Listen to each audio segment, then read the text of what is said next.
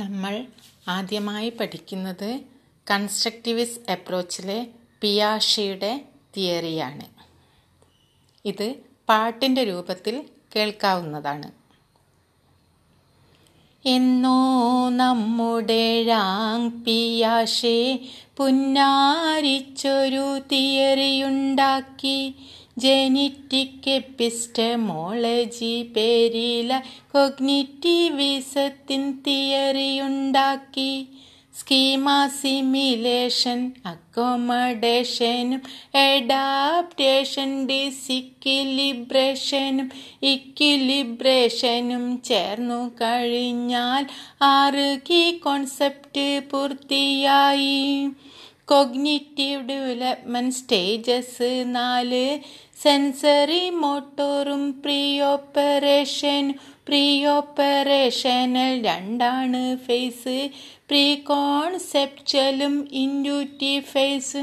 3 concrete operation, 4 ഫോർമലുമാണ്. Stage 4ൻ്റെയും characteristics നന്നായി അങ്ങു പഠിച്ചിടണേ. Thank you. BEd, set, net എന്നീ മത്സര പരീക്ഷകൾക്ക് വരുന്നൊരു ഏരിയയാണ് എറിക് എറിക്സൻ്റെ സൈക്കോ സോഷ്യൽ ഡെവലപ്മെൻറ്റ് തിയറി. ഇതിന് 8 സ്റ്റേജുകളാണുള്ളത്. ഇതിനൊരു പിന്നാമ്പറ കഥയുണ്ട്, അത് ഞാൻ നേരത്തെ പറഞ്ഞു കഴിഞ്ഞു. നമുക്ക് തുടങ്ങാം. 8 സ്റ്റേജുകളാണ് എറിക്സൻ്റെ തിയറിക്കുള്ളത്. ഇത് ചിങ്കിരി ചിങ്കിരിയ എന്ന ഒരു ട്യൂണിലാണ് ചിട്ടപ്പെടുത്തിയിട്ടുള്ളത്. അതൊരു നാടൻ പാട്ടാണ്. ചിങ്കിരി ചിങ്കിരിയാ ചിങ്കിരി ചിങ്കിരി ചിങ്കിരിയാ ചിങ്കിരി ചിങ്കിരിയാ ചിങ്കിരി ചിങ്കിരി നായാടുന്നു. ഇതാണ് ഇതിൻ്റെ ട്യൂണ്.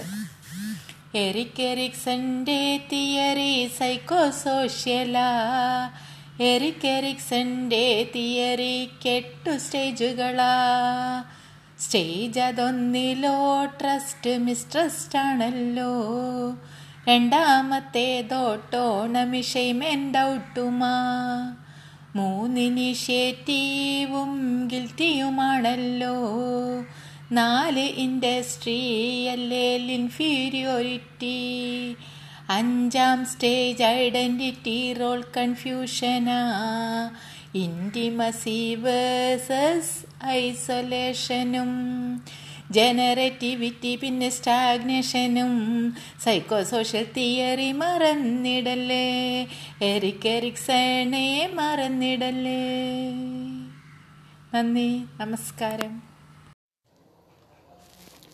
നമുക്കിനി പാട്ടിലൂടെ പഠിക്കാം. കേട്ടറ്റ്, സെറ്റ് എന്നീ പരീക്ഷകളുടെ സിലബസിലുള്ള ഒരു ടോപ്പിക്കാണ് ഗ്രോത്ത് ആൻഡ് ഡെവലപ്മെൻറ്റ്, വളർച്ചയും വികസനവും. ഇതിൽ ഡെവലപ്മെൻറ്റിൻ്റെ, അതായത് വികസനത്തിൻ്റെ തത്വങ്ങൾ നമുക്ക് പാട്ടിലൂടെ പഠിക്കാം.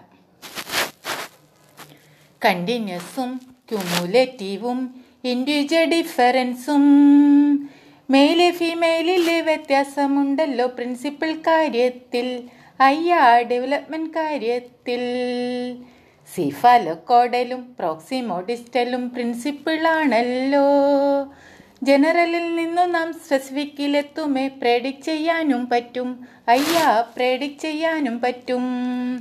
സ്പൈറൽ ആണല്ലോ, ലീനിയർ അല്ലല്ലോ ഡെവലപ്മെൻറ്റിൻ്റെ കാര്യം. ബൈലാറ്ററിൽ നിന്നും യൂണിലാറ്ററിലായി ട്രെൻഡങ്ങു മാറുമല്ലോ. അയ്യാ ട്രെൻഡങ്ങു മാറുമല്ലോ. ഇൻ്ററാക്ഷനും ഇൻ്റർ റിലേഷനും പ്രിൻസിപ്പിളാണ് കേട്ടോ.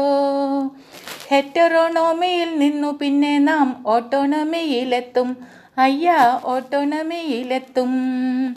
എല്ലാം ഇതെല്ലാമേ യൂണിഫോമിറ്റി ഓഫ് പാറ്റേൺ ആണല്ലോ. 14 പോയിൻ്റ് ഉള്ളതിൽ നിന്നു നാം ഒന്നും വിട്ടുപോകല്ലേ. അയ്യാ ഒന്നും വിട്ടുപോകല്ലേ. നമുക്കിനി പാട്ടിലൂടെ പഠിക്കാം. കേട്ടറ്റ്, സെറ്റ് എന്നീ പരീക്ഷകളുടെ സിലബസിലുള്ള ഒരു ടോപ്പിക്കാണ് ഗ്രോത്ത് ആൻഡ് ഡെവലപ്മെൻറ്റ്, വളർച്ചയും വികസനവും. ഇതിൽ ഡെവലപ്മെൻറ്റിൻ്റെ, അതായത് വികസനത്തിൻ്റെ തത്വങ്ങൾ നമുക്ക് പാട്ടിലൂടെ പഠിക്കാം. കണ്ടിന്യൂസും ക്യുമുലേറ്റീവും ഇൻഡിവിജ്വൽ ഡിഫറൻസും മെയില് ഫീമെയിലിലെ വ്യത്യാസമുണ്ടല്ലോ പ്രിൻസിപ്പിൾ കാര്യത്തിൽ, അയ്യാ ഡെവലപ്മെൻറ്റ് കാര്യത്തിൽ.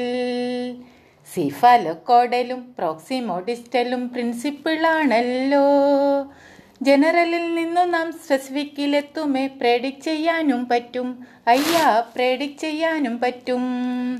സ്പൈറല് ആണല്ലോ ലീനിയർ അല്ലല്ലോ ഡെവലപ്മെൻറ്റിൻ്റെ കാര്യം, ബൈലാറ്ററിൽ നിന്നും യൂണിലാറ്ററിലായി ട്രെൻഡെങ്ങു മാറുമല്ലോ, അയ്യാ ട്രെൻഡെങ്ങു മാറുമല്ലോ. ഇൻ്റെറാക്ഷനും ഇൻ്റർ റിലേഷനും പ്രിൻസിപ്പിളാണ് കേട്ടോ. ഹെറ്ററോണോമിയിൽ നിന്നു പിന്നെ നാം ഓട്ടോണമിയിലെത്തും, അയ്യാ ഓട്ടോണമിയിലെത്തും. എല്ലാം ഇതെല്ലാമേ യൂണിഫോമിറ്റി ഓഫ് പാറ്റേൺ ആണല്ലോ. 14 പോയിൻ്റ് ഉള്ളതിൽ നിന്നു നാം ഒന്നും വിട്ടുപോകല്ലേ, അയ്യാ ഒന്നും വിട്ടുപോകല്ലേ. നമ്മൾ ആദ്യമായി പഠിക്കുന്നത് കൺസ്ട്രക്റ്റിവിസ്റ്റ് അപ്രോച്ചിലെ പിയാഷെയുടെ തിയറിയാണ്. ഇത് പാട്ടിൻ്റെ രൂപത്തിൽ കേൾക്കാവുന്നതാണ്. എന്നോ നമ്മുടെ ഴാങ് പിയാഷെ പുന്നാരിച്ചൊരു തിയറിയുണ്ടാക്കി, ജെനിറ്റിക് എപ്പിസ്റ്റമോളജി പേരില കൊഗ്നിറ്റിവിസത്തിൻ തിയറിയുണ്ടാക്കി. സ്കീമ സിമിലേഷൻ അക്കോമഡേഷനും അഡാപ്റ്റേഷൻ ഡിസിക്വിലിബ്രേഷനും ഇക്വിലിബ്രേഷനും ചേർന്നു കഴിഞ്ഞാൽ 6 കീ കോൺസെപ്റ്റ് പൂർത്തിയായി. കോഗ്നിറ്റീവ് ഡെവലപ്മെൻറ്റ് സ്റ്റേജസ് 4, സെൻസറി മോട്ടോറും പ്രീ ഓപ്പറേഷനൽ 2 ഫേസ്, പ്രീ കോൺസെപ്ച്വലും ഇൻഡ്യൂറ്റീവ് ഫേസ്. 3ാമത്തതോ കോൺക്രീറ്റ് ഓപ്പറേഷൻ, 4ാമത്തത് ഫോർമലുമാണ്. സ്റ്റേജ് 4ൻ്റെയും ക്യാരക്ടറിസ്റ്റിക്സ് നന്നായി അങ്ങു പഠിച്ചിടണേ. Thank U.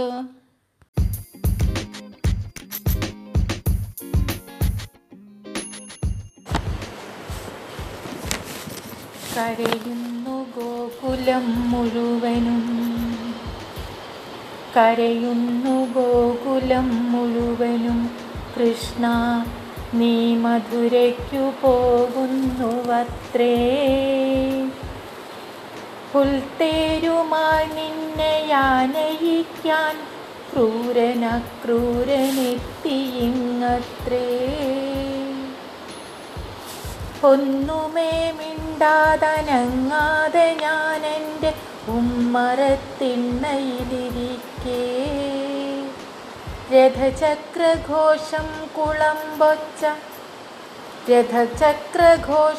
കുളമ്പൊച്ച ഞാനെൻ്റെ മിഴിപൊക്കി നോക്കിടും നേരം. നൃപചിഹ്നമാർന്ന കൊടിയാടുന്ന തേരിൽ നീ നിറതിങ്കൾ പോൽ വിളങ്ങുന്നു, നിറതിങ്കൾ പോൽ വിളങ്ങുന്നു. കൃഷ്ണ കൃഷ്ണ കൃഷ്ണ.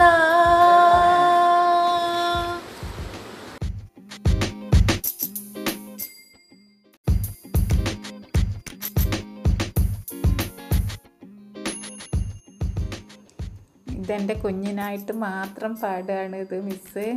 പാവൻ്റെ കുഞ്ഞുങ്ങളല്ലാതെ ആരും മിസ്സിൻ്റെ ഈ പാടലെന്ന് പറയാൻ പറ്റില്ല, കാറലാണ് അത് സഹിക്കുള്ളൂ. എന്തായാലും സന്തോഷത്തോടെയാണ് സ്നേഹത്തോടെയാണ് മിസ്സ് ഇത് പാടിത്തരുന്നത് കേട്ടോ.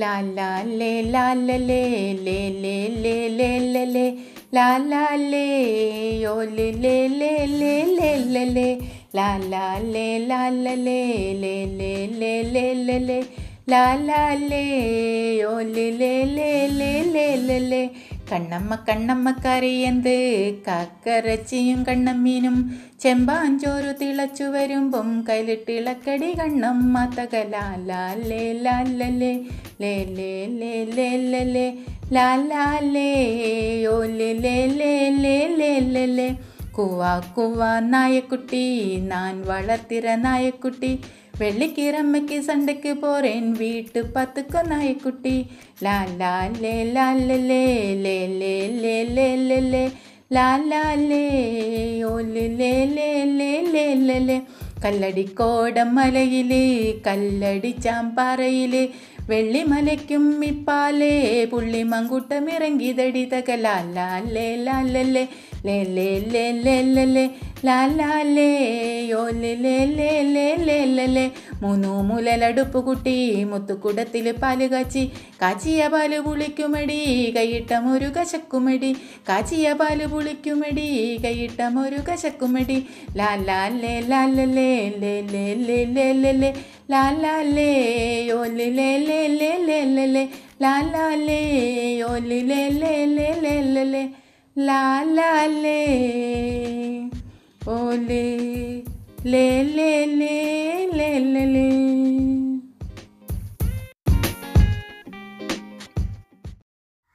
ഇന്ന് സുഗതകുമാരിയുടെ ഒരു കവിതയായാലോ. കരയുന്നു ഗോകുലം മുഴുവനും കൃഷ്ണ നീ മധുരയ്ക്കു പോകയാണത്രേ, പുൽത്തേരുമായി നിന്നെ യാനയിക്കാൻ ക്രൂരനെത്തിയിങ്ങത്രേ. ഒന്നുമേ മിണ്ടാതനങ്ങാതെ ഞാനെൻ്റെ ഉമ്മറത്തിണ്ണയിലിരിക്കേ,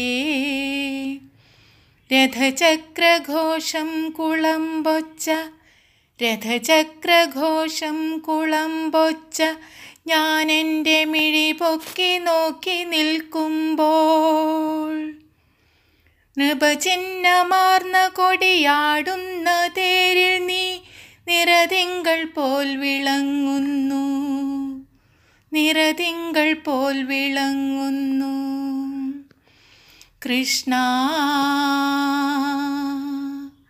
കൃഷ്ണ കൃഷ്ണ.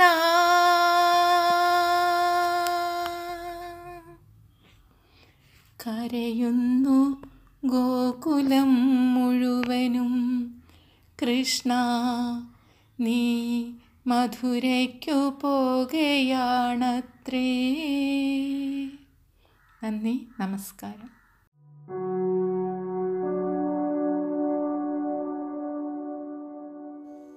സുഗതകുമാരിയുടെ കൃഷ്ണ നീ എന്നെ അറിയില്ല എന്ന കവിതയിൽ നിന്ന് ഏതാനും വരികൾ.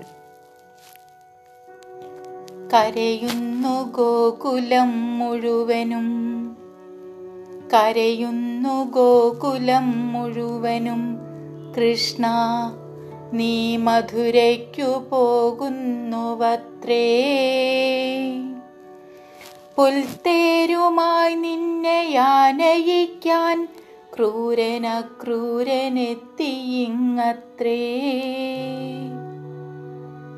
ഒന്നുമേ മിണ്ടാതനങ്ങാതെ ഞാനെൻ്റെ ഉമ്മറത്തിണ്ണയിലിരിക്കേ, രഥചക്രഘോഷം കുളമ്പൊച്ച രഥചക്രഘോഷം കുളമ്പൊച്ച ഞാനെൻ്റെ മിഴി പൊക്കി നോക്കും നേരം,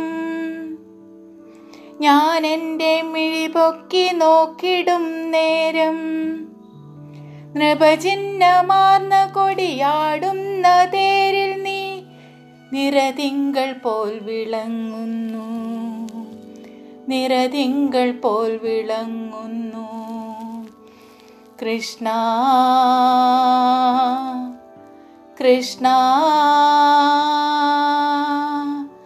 കൃഷ്ണ.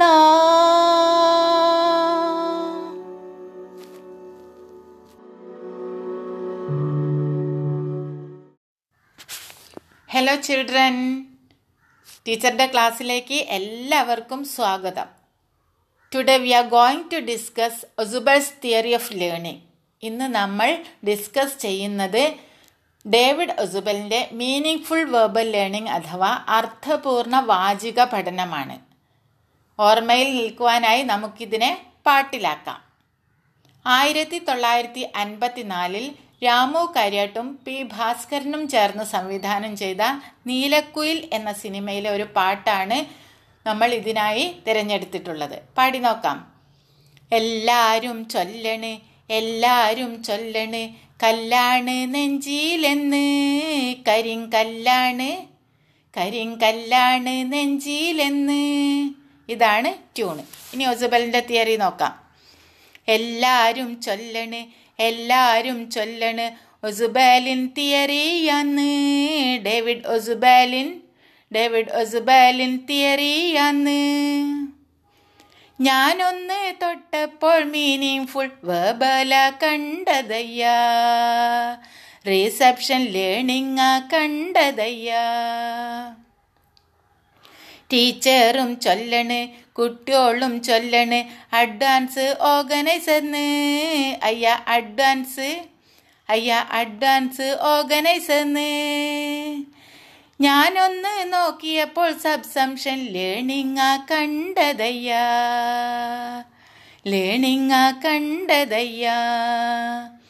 മീനിങ് ഫുള്ളായിട്ട് കാര്യം പഠിച്ചാൽ മെമ്മറി ഈസിയാകും, അത് മെമ്മറി ഈസിയാകും.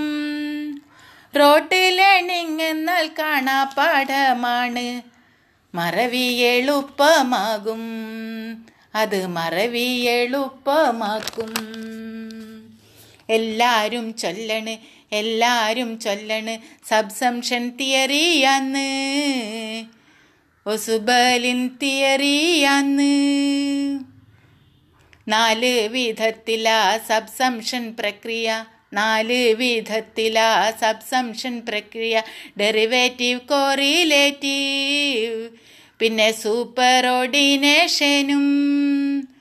കോമ്പിനേഷൻ ലേണിംഗ് ചേർന്നു കഴിഞ്ഞാലോ സബ്സംഷൻ പൂർത്തിയായി, അത് 4 പൂർത്തിയായി. Derivation, correlation, super ordination, combination learning, ഇങ്ങനെ 4 വിധത്തിലാണ് സബ്സംഷൻ പ്രക്രിയ നടക്കുന്നത്. മുൻകൂർ സംഘാടനം അഡ്വാൻസ് ഓർഗനൈസ് 4 വിധത്തിലാണ്, അത് 4 വിധത്തിലാണ്. എക്സ്പോസിറ്ററി, നറേറ്റീവ്, സ്കിമ്മിങ്, ഗ്രാഫിക് ഡിസൈനറുണ്ട്.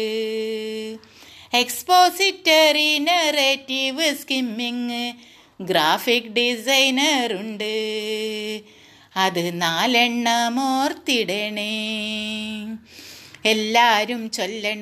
എല്ലാരും ചൊല്ലണ് മീനിങ് ഫുൾ വെർബൽ ലേണിംഗ്, അത് ഒസുബലിൻ തിയറിയാന്ന്.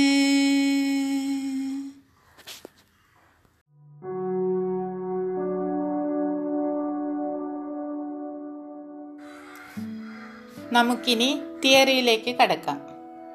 Meaningful verbal learning theory was developed by David Paul Usubal.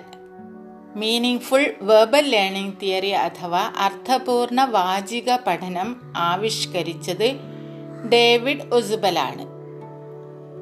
അദ്ദേഹത്തിൻ്റെ ഈ തിയറിക്ക് അർത്ഥപൂർണ ഭാഷാ പഠനമെന്നും പേര് കാണുന്നുണ്ട്, ട്രാൻസ്ലേറ്റ് ചെയ്തിട്ട് കാണുന്നുണ്ട്.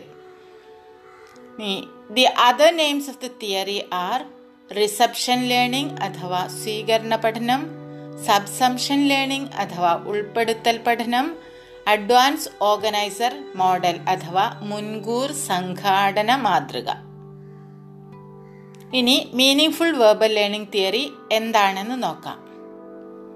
According to this theory, to learn meaningfully, one must relate new knowledge to existing or prior knowledge.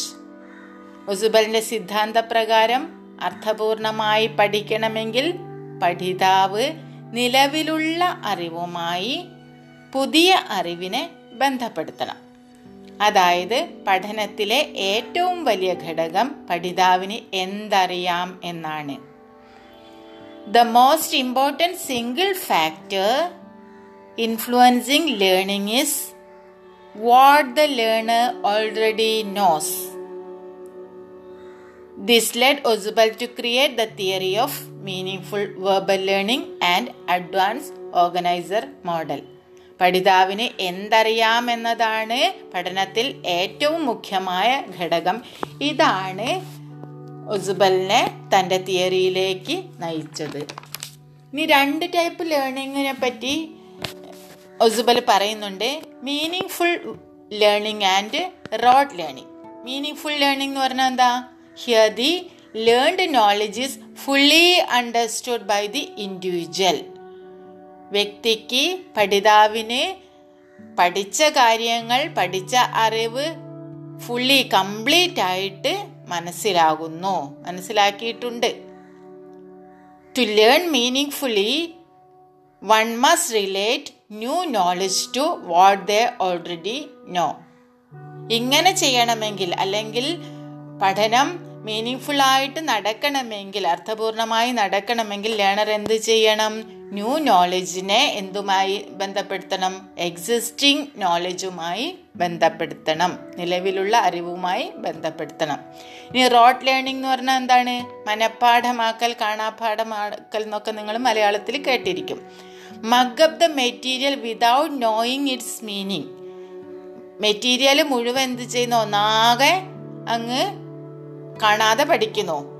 Here you memorise something without full understanding. പൂർണ്ണമായി മനസ്സിലാക്കാതെയാണ് നമ്മളിത് ഇങ്ങനെ പഠിക്കുന്നത്. ചിലപ്പോൾ ഒക്കെ അതിന് ഉപയോഗം ഉണ്ടാവും കേട്ടോ. പരീക്ഷാ ഹാളിലൊക്കെ ചെന്നിട്ട് അങ്ങനെ ഉപയോഗം ഉണ്ടാവും. നിങ്ങളിങ്ങനെ പഠിച്ച ഒരു സാധനം നിങ്ങൾക്കറിയാം, അർത്ഥം അറിയാതെ. പണ്ട് യുകെജി ക്ലാസ്സിൽ, ചെറിയ ക്ലാസ്സിലൊക്കെ നിങ്ങൾ ചെറിയ ക്ലാസ്സിൽ നിങ്ങൾ പഠിച്ച് കാണും, twinkle twinkle little star how I wonder what you are up above the world so high like a diamond in the sky. ഇങ്ങനെയാണോ പഠിച്ചത്? Up above the worlds of high എന്ന കാര്യം പഠിച്ചിട്ടുണ്ട്, കാണാതെ പഠിച്ചിട്ടുണ്ട്. Up above the വേച്ച് of high like a diamond in the കൈ അല്ലേ? അപ്പം അർത്ഥമൊന്നും അറിയൂല, അതുകൊണ്ട് ഒരു കാര്യമില്ല. പക്ഷേ കാണാപ്പാഠം പഠിച്ചിട്ടുണ്ടെങ്കിൽ പിന്നീട് അത് ഓർമ്മിക്കുമ്പോൾ നമുക്ക് തിരുത്തി കൊടുത്താൽ മതി. ഇങ്ങനെ ഒരു ഗുണമുണ്ട്. പക്ഷേ റോട്ട് ലേണിംഗ് കൊണ്ട് കാര്യമില്ല എന്നാണ് ഒസുബൽ പറയുന്നത്. ഇനി according to Ausubel, rote learning does not involve subsumption and discovery. Rote learning ഇതിൽ എന്തുൾപ്പെടുത്തില്ല? ഉൾപ്പെടുത്തൽ പഠനമല്ല, സബ്സ്യൂം ചെയ്യാനും പറ്റില്ല. അത് എന്താണ്? ഡിസ്കവറി ലേണിനും ഇങ്ങനും ഇത് പറ്റില്ല. ഇനി ഈ തിയറിക്ക് വേറൊരു പേരുണ്ട്, reception learning. This theory is also known as reception learning. അതിന് കാരണം എന്താ? According to Ausubel, people acquire knowledge primarily through reception. സ്വീകരണത്തിലൂടെയാണ്, റാദർ ദൻ ഡിസ്കവറി. ഡിസ്കവറിയിലൂടെയല്ല, സ്വീകരണത്തിലൂടെയാണ് ആളുകൾ പഠിക്കുന്നത് എന്നാണ് ഒസുബലിൻ്റെ അഭിപ്രായം. ആളുകൾ അറിവാർജിക്കുന്നത് പ്രധാനമായും കണ്ടെത്തലിനേക്കാൾ സ്വീകരണത്തിലൂടെയാണ്. അതാണ് ഓർമ്മിക്കേണ്ടത്. That is concepts, principles, ideas ഇതൊക്കെ പ്രസൻറ്റ് ചെയ്യുന്നതും അണ്ടർസ്റ്റുഡ് ചെയ്യുന്നതും എന്താണ്? ഡിസ്കവറിയിലൂടെയല്ല എന്നാണ് ഒസുബൽ പറയുന്നത്. അതായത് റിസപ്ഷനിലൂടെ അല്ലെങ്കിൽ സ്വീകരണത്തിലൂടെയാണ് പഠനം നടക്കുന്നത് എന്ന് പറഞ്ഞതുകൊണ്ടാണ് ഈ തിയറിക്ക് റിസപ്ഷൻ ലേണിംഗ് അഥവാ സ്വീകരണ പഠനം എന്ന പേരുള്ളത്. നെക്സ്റ്റ്, ഈ തിയറിയുടെ മറ്റൊരു പേരാണ് subsumption learning. According to Ausubel, a primary process in learning is subsumption, in which new material is related to relevant ideas in the cognitive structure. വൈജ്ഞാനിക ഘടനയിലെ മറ്റു റെലവൻ്റ് ആയിട്ടുള്ള ഐഡിയാസുമായി പുതിയ മെറ്റീരിയലിനെ ബന്ധപ്പെടുത്തുന്നു, ഉൾപ്പെടുത്തുന്നു എന്നതുകൊണ്ട് ഈ തിയറിക്ക് ഉൾപ്പെടുത്തൽ പഠനം അഥവാ സബ്സംഷൻ ലേണിംഗ് എന്ന് പറയുന്നു. ഇനി നാലാമത്തെ ഒരു തിയറിക്ക് പറയുന്ന പേര് അഡ്വാൻസ് ഓർഗനൈസർ എന്നാണ്. അഡ്വാൻസ് ഓർഗനൈസർ മോഡൽ എന്നായിരിക്കും നിങ്ങൾ ചിലപ്പോൾ കേട്ടിട്ടുണ്ടാവുക. ബോധന മാതൃകകളിൽ ഒന്നാണിത്. അതായത് ബോധന മാതൃക എന്ന് പറഞ്ഞാൽ എന്താണ്? മോഡൽസ് ഓഫ് ടീച്ചിങ് എന്നതാണ് അതിൻ്റെ ഇംഗ്ലീഷ്. അതായത് ഡിസൈൻ ചെയ്യാണ്, ഫ്രെയിംവർക്കായിട്ട് പഠിപ്പിക്കാനുള്ള, ബോധനത്തിലുള്ള അല്ലെങ്കിൽ ടീച്ചിങ്ങിനുള്ള ഫ്രെയിംവർക്കാണ് അഡ്വാൻസ് ഓർഗനൈസർ എന്ന model. These are verbal statement. ഇനി വാട്ട് ഈസ് അഡ്വാൻസ് ഓർഗനൈസർ എന്ന ക്വസ്റ്റ്യൻ വന്നാൽ നമ്മൾ എന്തെഴുതും? These are verbal statements presented at the beginning of a lesson. ഒരു പാഠത്തിൻ്റെ ബിഗിനിങ്ങിൽ പ്രസൻറ്റ് ചെയ്യുന്ന എന്താണ് ആമുഖ പ്രസ്താവനകളാണ് വേർബൽ സ്റ്റേറ്റ്മെൻറ്റ്സ്. എന്താ? ഭാഷാപരമായ അല്ലെ വാചിക പ്രസ്താവനകളാണിത്. ഒന്നുകൂടെ പറയാം, ഭാഷാപരമായ അഥവാ വാചികമായ പ്രസ്താവനകളാണിത്. ഒരു പാഠം പഠിപ്പിക്കുവാനായി അതിൻ്റെ ആരംഭത്തിൽ പ്രസൻറ്റ് ചെയ്യുന്നതാണ്. These are introducing ideas of general in nature. General, പൊതുവായ അല്ലെങ്കിൽ പൊതു സ്വഭാവമുള്ള ആമുഖ പ്രസ്താവനകളാണിത്. It provides a framework for new content. പുതിയ കാര്യം പഠിപ്പിക്കുവാനുള്ള ഒരു ഫ്രെയിംവർക്കായിട്ട് ചട്ടക്കൂടായി ഇത് വർത്തിക്കുന്നു. It provides mental scaffolding. ഒരു 4 പോയിന്റ് നിങ്ങൾക്ക് മനസ്സിലാക്കാൻ പറ്റിയല്ലോ. അഡ്വാൻസ് ഓർഗനൈസർ എന്താണെന്ന് പരീക്ഷയ്ക്ക് ക്വസ്റ്റ്യൻ ചോദിച്ചാൽ എന്തെഴുതാവുന്നതാണ് അഡ്വാൻസ് ഓർഗനൈസർ എന്നത്. ഒസുബലിൻ്റെ ഒരു കോൺസെപ്റ്റാണ്, one of the important models of teachings എന്ന് പറയാം. ദെൻ വേർബൽ സ്റ്റേറ്റ്മെൻറ്റ്സ് ആണ്, ഇൻട്രൊഡക്ടറി ഐഡിയാസ് ആണ് എന്ന് പറയാം, ഫ്രെയിം വർക്കായിട്ട് വർക്ക് ചെയ്യുന്നു എന്ന് പറയാം. പിന്നെന്താ, ഇറ്റ് പ്രൊവൈഡ്സ് മെൻ്റൽ സ്കഫോൾഡിങ് എന്നൂടെ പറയാം. മാനസിക സ്കഫോൾഡിംഗ് എന്ന് പറയുന്നത് അസിസ്റ്റൻസ് അല്ലെങ്കിൽ കൈത്താങ് എന്നാണത്. മാനസികമായി കൈത്താങ്ങായി നിൽക്കുന്നു, അതായത് പുതിയത് വരുമ്പോൾ ഒരു എന്ത് വരുന്നില്ല, ഡിസിക്ലിബ്രിയ ഒന്നും ഫീൽ ചെയ്യാത്ത രീതിയിൽ എന്താണ് നമുക്കൊരു പിന്നെ സ്കഫോൾഡിങ് പോലെ അസിസ്റ്റൻസ് ആയിട്ട് വർക്ക് ചെയ്യുന്നതാണ് ഈ അഡ്വാൻസ് ഓർഗനൈസർ എന്ന് പറഞ്ഞാൽ. ഇനി അടുത്ത ഏരിയ ആയിട്ട് പറഞ്ഞത് പ്രോസസ് ഫോർ മീനിങ് ഫുൾ ലേണിങ്ങിലുള്ള പ്രോസസ്സ് എന്തൊക്കെയാണെന്ന് നോക്കാം. There are mainly 4 process in meaningful learning. പ്രധാനമായും 4 പ്രക്രിയകളാണ് ഒസുബൽ പ്രപ്പോസ് ചെയ്യുന്നത്. അതായത് ഏതൊക്കെ തരത്തിലുള്ള സബ്സംഷനാണെന്ന് ക്വസ്റ്റ്യൻ വന്നാലും ഇത് തന്നെയാണ് എഴുതേണ്ടത്. First one is derivative subsumption. അതായത് ഉൾപ്പെടുത്തൽ ആണ് സബ്സംഷൻ്റെ മീനിങ്. ഡെറിവേറ്റീവ് എന്ന് പറഞ്ഞാൽ എന്തിൽ നിന്ന് ഡിറൈവ് ചെയ്യുന്നത്. ഇത് സിമിലർ ടു പിയാഷേസ് അസിമിലേഷൻ. പിയാഷയുടെ അസിമിലേഷൻ അഥവാ സ്വാംശീകരണത്തിന് തുല്യമാണിത്. ഈ കോൺസെപ്റ്റ് സ്വാംശീകരണം അഥവാ അസിമിലേഷന് തുല്യമാണെന്നത്. That is when the new information is derived from the already existing meaningful structure the process of derivative subsumption takes place. നിലവിലുള്ള വൈജ്ഞാനിക അല്ലെങ്കിൽ മാനസിക ഘടനയിൽ ഉൾപ്പെടുന്ന എന്താണ് നോളജിൽ നിന്ന് ഡിറൈവ് ചെയ്യുന്ന വിവരങ്ങളിൽ നിന്ന് ഡിറൈവ് ചെയ്യുന്നതാണ് പുതിയ നോളജ് എങ്കിൽ അതിന് പറയുന്ന പേരാണ് ഡെറിവേറ്റീവ് സബ്സംഷൻ. ദാറ്റ് ഈസ് നമ്മളൊരു ഫോർമുലയൊക്കെ ഉണ്ടാക്കുകയാണെങ്കിൽ existing knowledge plus new knowledge equals learning. ഇവിടെ മെൻ്റൽ സ്ട്രക്ചറിൽ അല്ലെങ്കിൽ കോഗ്നിറ്റീവ് സ്ട്രക്ചറിൽ യാതൊരു ചേഞ്ചും മോഡിഫിക്കേഷനും വരുന്നില്ല. No modification. വൈജ്ഞാനിക ഘടനയിൽ മാറ്റം വരുന്നില്ല. അടുത്ത ഒരു സബ്സംഷനാണ് രണ്ടാമത്തെ type. First type derivative subsumption. Next is correlative subsumption. This is similar to accommodation concept in പിയാഷെൻ തിയറി. പിയാഷെയുടെ തിയറിയിലെ അക്കോമഡേഷൻ അല്ലെങ്കിൽ അധിനിവേശം എന്ന കോൺസെപ്റ്റുമായി തുല്യമാണിത്. Here new material is an extension or elaboration of what is already no. Already അറിഞ്ഞിരിക്കുന്ന അറിവിൻ്റെ ഒരു എക്സ്റ്റെൻഷൻ അല്ലെങ്കിൽ ഇലാബറേഷനാണ് കോറിലേറ്റീവ് സബ്സംഷൻ എന്ന് പറഞ്ഞാൽ. അങ്ങനെയാകുമ്പോൾ എന്ത് പറ്റും? In this process the existing knowledge is altered or change. വൈജ്ഞാനിക ഘടനയ്ക്ക് മാറ്റം വരുന്നു. ഇനി മൂന്നാമത്തെ type subsumption superordinate subsumption എന്നാണ്. ഓർഡിനേറ്റ് എന്ന് പറഞ്ഞാൽ എന്താ? നില ക്രമീകരിക്കുക എന്നാണ് അർത്ഥം. സൂപ്പർ ഓർഡിനേറ്റ് എന്ന് പറഞ്ഞാൽ ഉയർന്ന നില. ഇതിൻ്റെ ഇടയ്ക്ക് ഒന്ന് പറയട്ടെ, നിങ്ങളോട് ഇപ്പോൾ ഒരാൾ ചോദിക്കുകയാണ് ഇന്ത്യയിലെ എത്രാമത്തെ പ്രധാനമന്ത്രിയാണ് രാജീവ് ഗാന്ധി? എങ്ങനെയാണ് നിങ്ങൾ ചോദിക്കുക? What is the ordinal status of Rajiv Gandhi among the prime ministers of India? How many എന്നൊന്നും പറഞ്ഞ് കളിക്കരുത്. ഓർഡിനൽ സ്റ്റാറ്റസ് എന്ന് പറഞ്ഞാൽ നമ്പർ അനുസരിച്ച് എത്രാമത്തെ എന്ന് ചോദിക്കൂലേ, അതാണ് ക്രമത്തിൽ എത്രയാണ്. ഇപ്പോൾ ഇവിടെ എന്താ ചെയ്യുന്ന സൂപ്പർ ഓർഡിനേറ്റ് സബ്സംഷനിൽ സ്പെസിഫിക് നോളജ് ടു ജനറൽ നോളജാണ്. സ്പെസിഫിക് ആയിട്ടുള്ള നോളജ് ജനറൽ നോളജിലേക്ക് ആഡ് ചെയ്യുകയാണ്. നിങ്ങൾക്ക് ഉദാഹരണം പറഞ്ഞാൽ കുറച്ചുകൂടെ എളുപ്പമായിരിക്കും എന്ന് വിചാരിക്കുന്നു. You already knew a lot of examples of the concept. ഒരു കോൺസെപ്റ്റിനെ കുറിച്ച് നിങ്ങൾക്ക് ഒരുപാട് എക്സാമ്പിൾസ് അറിയാം. But you didn't know the concept itself. നിങ്ങൾക്ക് പക്ഷെ കോൺസെപ്റ്റ് കൃത്യമായിട്ട് അറിയില്ല. Until it was taught you. നിങ്ങൾക്കത് പഠിപ്പിച്ചു തരുന്നത് വരെ അല്ലെങ്കിൽ നിങ്ങൾ പഠിക്കുന്നത് വരെ അറിയില്ല. ഇതാണ് സൂപ്പർ ഓർഡിനേറ്റിൽ സംഭവിക്കുന്നത്.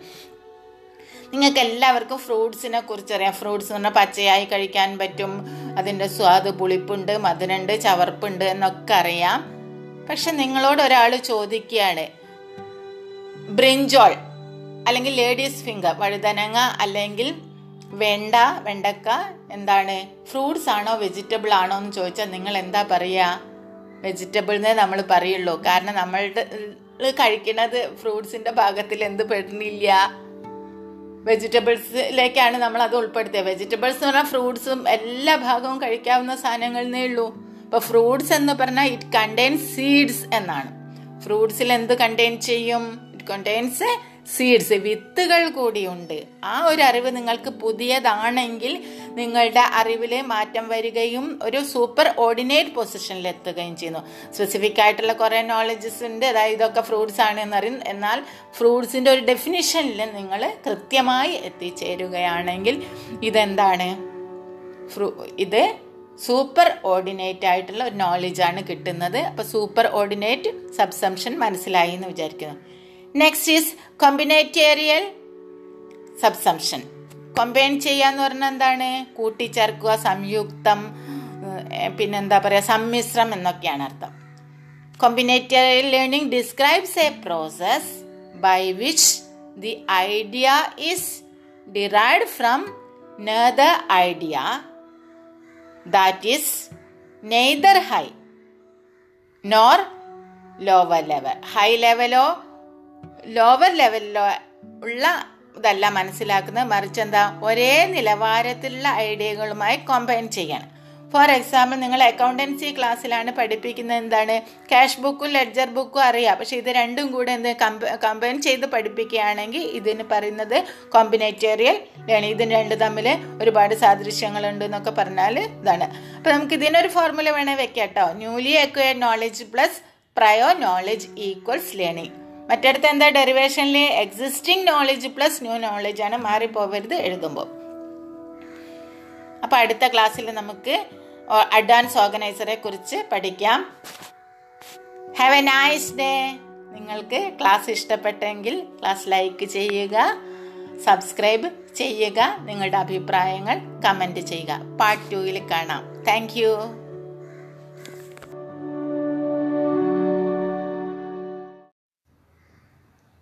ഹലോ ഫ്രണ്ട്സ്, ടീച്ചറുടെ ക്ലാസ്സിലേക്ക് എല്ലാവർക്കും സ്വാഗതം. Today we are going to discuss the second part of Ausubel's theory. ഇന്ന് നമ്മൾ ഡിസ്കസ് ചെയ്യുന്നത് ഒസുബലിൻ്റെ തിയറിയുടെ രണ്ടാം പാർട്ടാണ്. നിങ്ങൾക്കറിയാവുന്ന പാർട്ടാണല്ലോ. പാട്ടിൽ നിന്ന് കുറച്ച് 2 വരികൾ മാത്രം പാടിയിട്ട് നമുക്ക് തുടങ്ങാം. എല്ലാരും ചൊല്ലണ്, എല്ലാരും ചൊല്ലണ് ഒസുബലിൻ തിയറിയാന്ന്. ഡേവിഡ് ഒസുബലിൻ തിയറിയാന്ന്. ഞാനൊന്ന് നോക്കിയപ്പോൾ മീനിങ് ഫുൾ വെർബല് ലേണിംഗ് ആണ്, അത് സബ്സംഷൻ ലേണിംഗ് ആണ്. ടീച്ചറും ചൊല്ലണ്, കുട്ടിയോളും ചൊല്ലണ് അഡ്വാൻസ് ഓർഗനൈസർന്ന്. അയ്യ അഡ്വാൻസ് ഓർഗനൈസർന്ന്. നമുക്ക് അഡ്വാൻസ് ഓർഗനൈസർ എന്താണെന്ന് നോക്കാം. കുറച്ച് മുന്നേ കഴിഞ്ഞ ക്ലാസ്സിൽ നമ്മൾ അഡ്വാൻസ് ഓർഗനൈസറിനെ കുറിച്ച് പറഞ്ഞു കഴിഞ്ഞു. Advance organiser is a major tool proposed by Ausubel. Ausubel propose ചെയ്തിട്ടുള്ള ഒരു പ്രധാനപ്പെട്ട ടൂളാണ് advance organiser model. We have already discussed it. It is the background knowledge presented by the teacher in advance. Advance-il thanne, munbe thanne, munkooti thanne teacher kuttikalkku present cheyyunna background knowledge aanu advance organizer ennathu. These are introductory statements. Idu introductory statements aanu introduced in the beginning of a lesson. Oru paadathinte munbil ചെയ്യുന്ന introductory statements ആണ് advance organisers. These act as mental scaffolding. ഇതൊക്കെ നമ്മൾ കഴിഞ്ഞ ക്ലാസ്സിൽ പറഞ്ഞതാണ്. You will find it easier to connect new information with what you already know about the subject. ഇതാണ് ഇതിൻ്റെ benefit. അതായത് നിങ്ങൾക്ക് എന്താക്കാൻ പറ്റും, പുതിയ ഇൻഫർമേഷനെ കണക്റ്റ് ചെയ്യാൻ പറ്റും. ഓൾറെഡി എക്സിസ്റ്റ് ചെയ്യുന്ന നിങ്ങൾക്ക് അറിയാവുന്ന നോളജുമായിട്ട്. ഇനി ടൈപ്സ് ഓഫ് അഡ്വാൻസ് ഓർഗനൈസേഴ്സ് എന്താണെന്ന് നോക്കാം. ഇതും 4 എണ്ണമാണ്, ഓർമ്മിക്കുക. ഫസ്റ്റ് വൺ, എക്സ്പോസിറ്ററി ഓർഗനൈസർ, അതായത് വിശദീകരണ സംഘാടനം എന്നാണ് ഇതിൻ്റെ മീനിങ്. എക്സ്പോസ് ചെയ്യാന്ന് പറഞ്ഞാൽ ഡിസ്ക്രൈബ് ചെയ്യാം. പാഠ്യവസ്തു പരിചിതമല്ലെങ്കിലാണിത് ഉപയോഗിക്കുന്നത്. അതായത് ഫെമിലിയർ അല്ലാത്ത ഒരു സബ്ജക്റ്റാണ് നമ്മൾക്ക് പഠിപ്പിച്ചു കൊടുക്കണ്ടെങ്കിൽ, പറഞ്ഞു കൊടുക്കണ്ടെങ്കിൽ എന്ത് ചെയ്യും, ജനറൽ ഐഡിയാസിൽ നിന്ന് തുടങ്ങി നമ്മൾ പഠിപ്പിച്ചു കൊടുക്കും.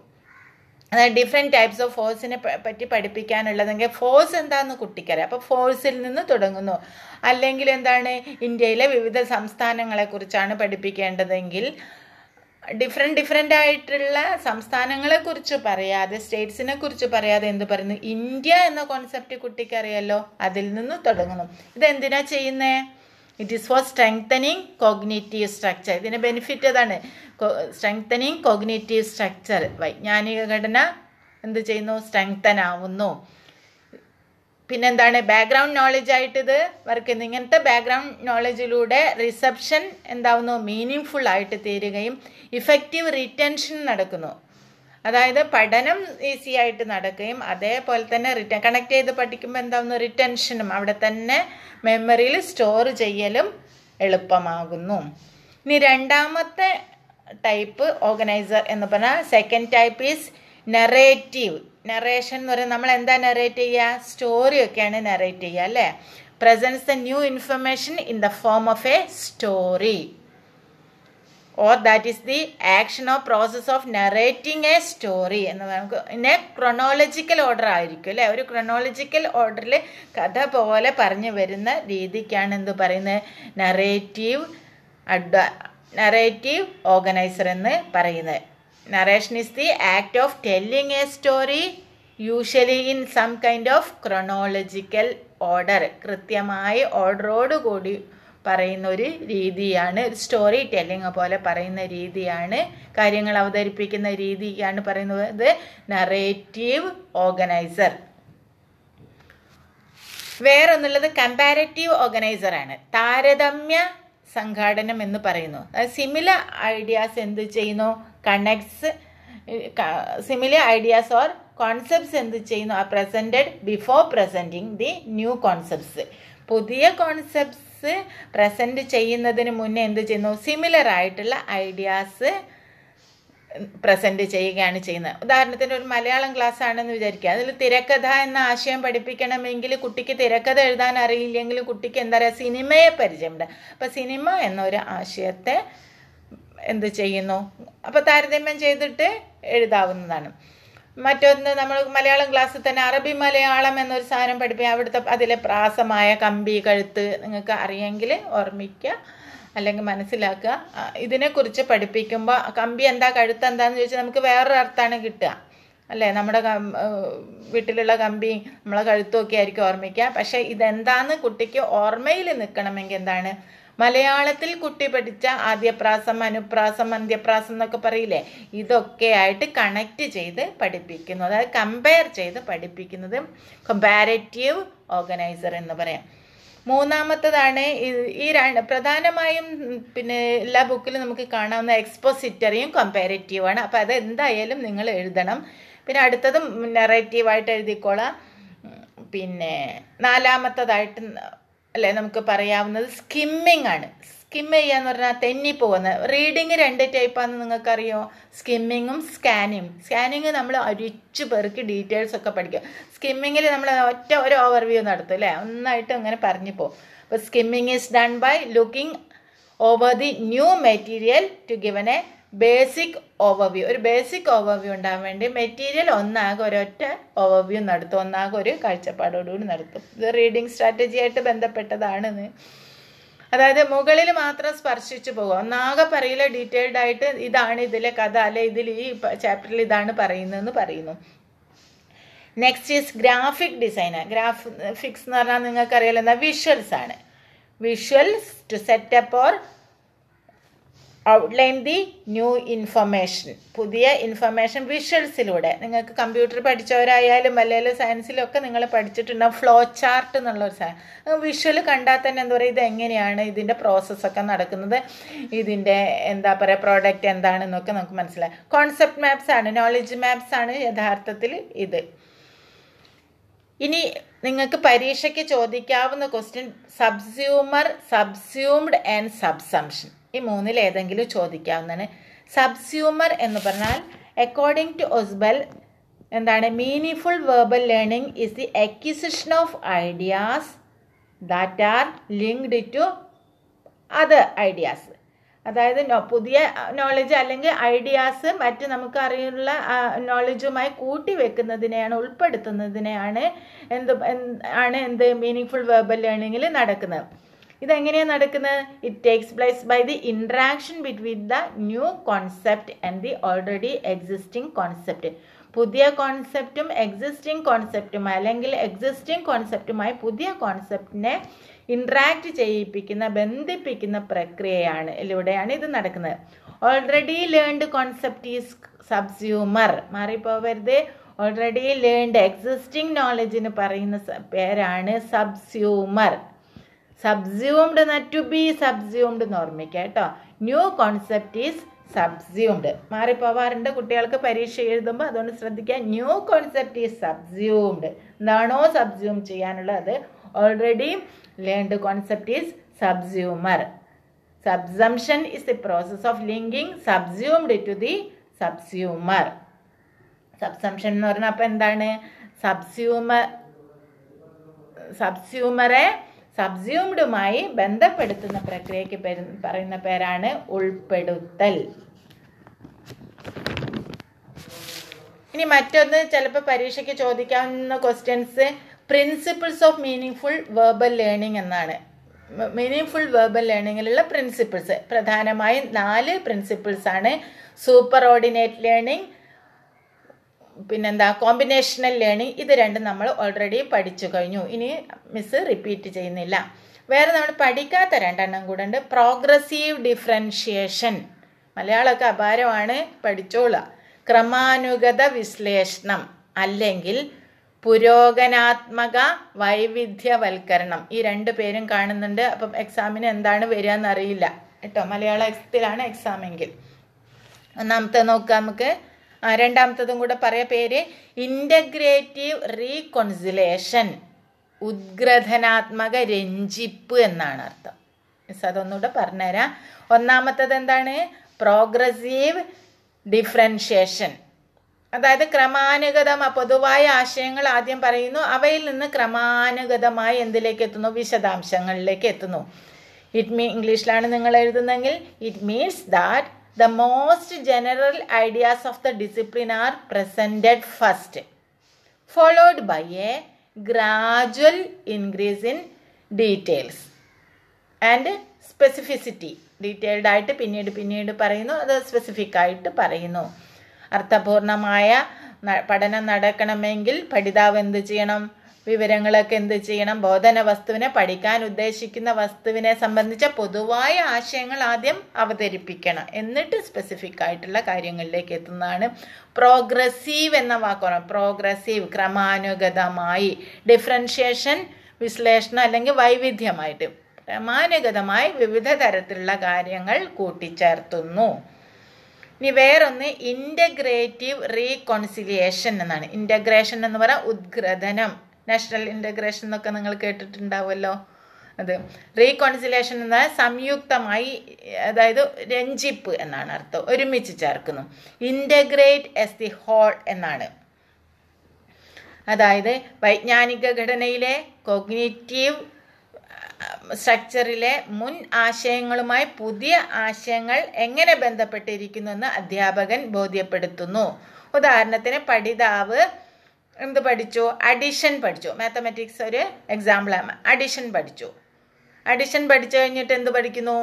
അഡിഷൻ എന്താ മലയാളം? സങ്കലനം പഠിച്ചു. പിന്നീട് പഠിക്കുന്നത് വ്യവകലനമാണ്, സബ്സ്ട്രാക്ഷൻ പഠിച്ചു. പിന്നീട് കുട്ടി മൾട്ടിപ്ലിക്കേഷൻ പഠിക്കണമെങ്കിൽ പിന്നെ എന്തോ ആവശ്യമുണ്ട്? തിരിച്ചെങ്ങോട്ട് പോകണം? മൾട്ടിപ്ലൈ ചെയ്യാൻ. അത് അഡിഷനിലേക്ക് വരണം. ഇനി ഡിവിഷനാണ് കുട്ടി പഠിക്കുന്നതെങ്കിൽ തിരിച്ചെങ്ങോട്ട് വരണം? സബ്സ്ട്രാക്ഷനിലേക്ക് വരണം.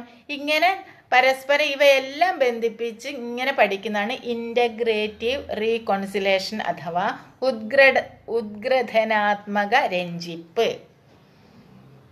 ഇനി തിയറിയുടെ പേരുകൾ എന്തൊക്കെയായിരുന്നു? നമ്മളെല്ലാം പറഞ്ഞു എന്ന് വിചാരിക്കുന്നു. തിയറിയുടെ പേര് meaningful verbal learning, reception learning, advance organiser model, subsumption learning. 4 പ്രോസസ്സുകൾ നമ്മൾ പറഞ്ഞു കഴിഞ്ഞു. 4 പ്രോസസ്സുകൾ ഏതൊക്കെയായിരുന്നു? 4 പ്രോസസ്സുകൾ, സബ്സംഷനിലുള്ള 4 പ്രോസസ്സുകൾ: derivative subsumption, correlative subsumption, superordinate conception, combinatorial conception. പിന്നെ ഉള്ളത് അഡ്വാൻസ് ഓർഗനൈസറാണ്. അതും 4 expository organiser, narrative organiser, skimming, graphic designer, comparative designer. ഇനി സബ്സ്യൂമർ എന്താന്ന് പറഞ്ഞു, സബ്സ്യൂംഡ് എന്താന്ന് പറഞ്ഞു, സബ്സംഷൻ പറഞ്ഞു. ഇത്രയാണ് തിയറിയിലുള്ളത്. കുറച്ച് വലിയ തിയറിയാണ്, എന്നാലും നിങ്ങൾക്ക് മനസ്സിലായി എന്ന് വിചാരിക്കുന്നു. നമ്മുടെ ക്ലാസ് വൈൻഡപ്പ് ചെയ്യാനുള്ള സമയമായി. എല്ലാവരും ചൊല്ലണ്, എല്ലാവരും ചൊല്ലണ് ഒസ്ബെലിൻ തിയറിയാന്ന്, ഡേവിഡ് ഒസ്ബെലിൻ തിയറിയാന്ന്.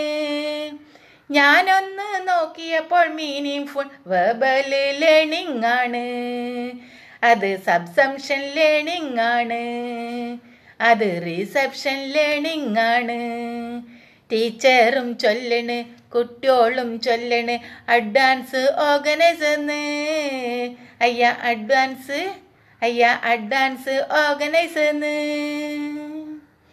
എല്ലാവർക്കും ക്ലാസ് മനസ്സിലായി എന്ന് കരുതുന്നു. നിങ്ങൾക്ക് ക്ലാസ് ഇഷ്ടമായെങ്കിൽ ലൈക്ക് ചെയ്യുക, സബ്സ്ക്രൈബ് ചെയ്യുക. നിങ്ങളുടെ വിലയേറിയ അഭിപ്രായങ്ങളും നിർദ്ദേശങ്ങളും കമൻറ്റ് ബോക്സിൽ ഇടുക. Thank you. Have a nice day. Hello friends, ടീച്ചറുടെ ക്ലാസ്സിലേക്ക് എല്ലാവർക്കും സ്വാഗതം. Today we are going to discuss the second part of Ausubel's theory. ഇന്ന് നമ്മൾ ഡിസ്കസ് ചെയ്യുന്നത് ഒസ്ബെലിൻ്റെ തിയറിയുടെ 2ാം പാർട്ടാണ്. നിങ്ങൾക്കറിയാവുന്ന പാട്ടാണല്ലോ. പാട്ടിൽ നിന്ന് കുറച്ച് 2 വരികൾ മാത്രം പാടിയിട്ട് നമുക്ക് തുടങ്ങാം.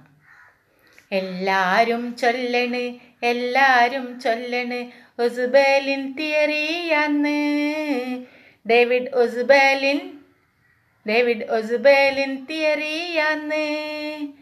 ഞാനൊന്ന് നോക്കിയപ്പോൾ മീനിങ് ഫുൾ വെർബൽ ലേണിംഗ് ആണ്, അത് സബ്സംഷൻ ലേണിംഗ് ആണ്. ടീച്ചറും ചൊല്ലണ്, കുട്ടിയോളും ചൊല്ലണ് അഡ്വാൻസ് ഓർഗനൈസർന്ന്, അയ്യാ അഡ്വാൻസ്, അയ്യാ അഡ്വാൻസ് ഓർഗനൈസർന്ന്. നമുക്ക് അഡ്വാൻസ് ഓർഗനൈസർ എന്താണെന്ന് നോക്കാം. കുറച്ച് മുന്നേ കഴിഞ്ഞ ക്ലാസ്സിൽ നമ്മൾ അഡ്വാൻസ് ഓർഗനൈസറിനെ കുറിച്ച് പറഞ്ഞു കഴിഞ്ഞു. Advance organiser is a major tool proposed by Ausubel. Ausubel propose ചെയ്തിട്ടുള്ള ഒരു പ്രധാനപ്പെട്ട ടൂളാണ് advance organiser model. We have already discussed it.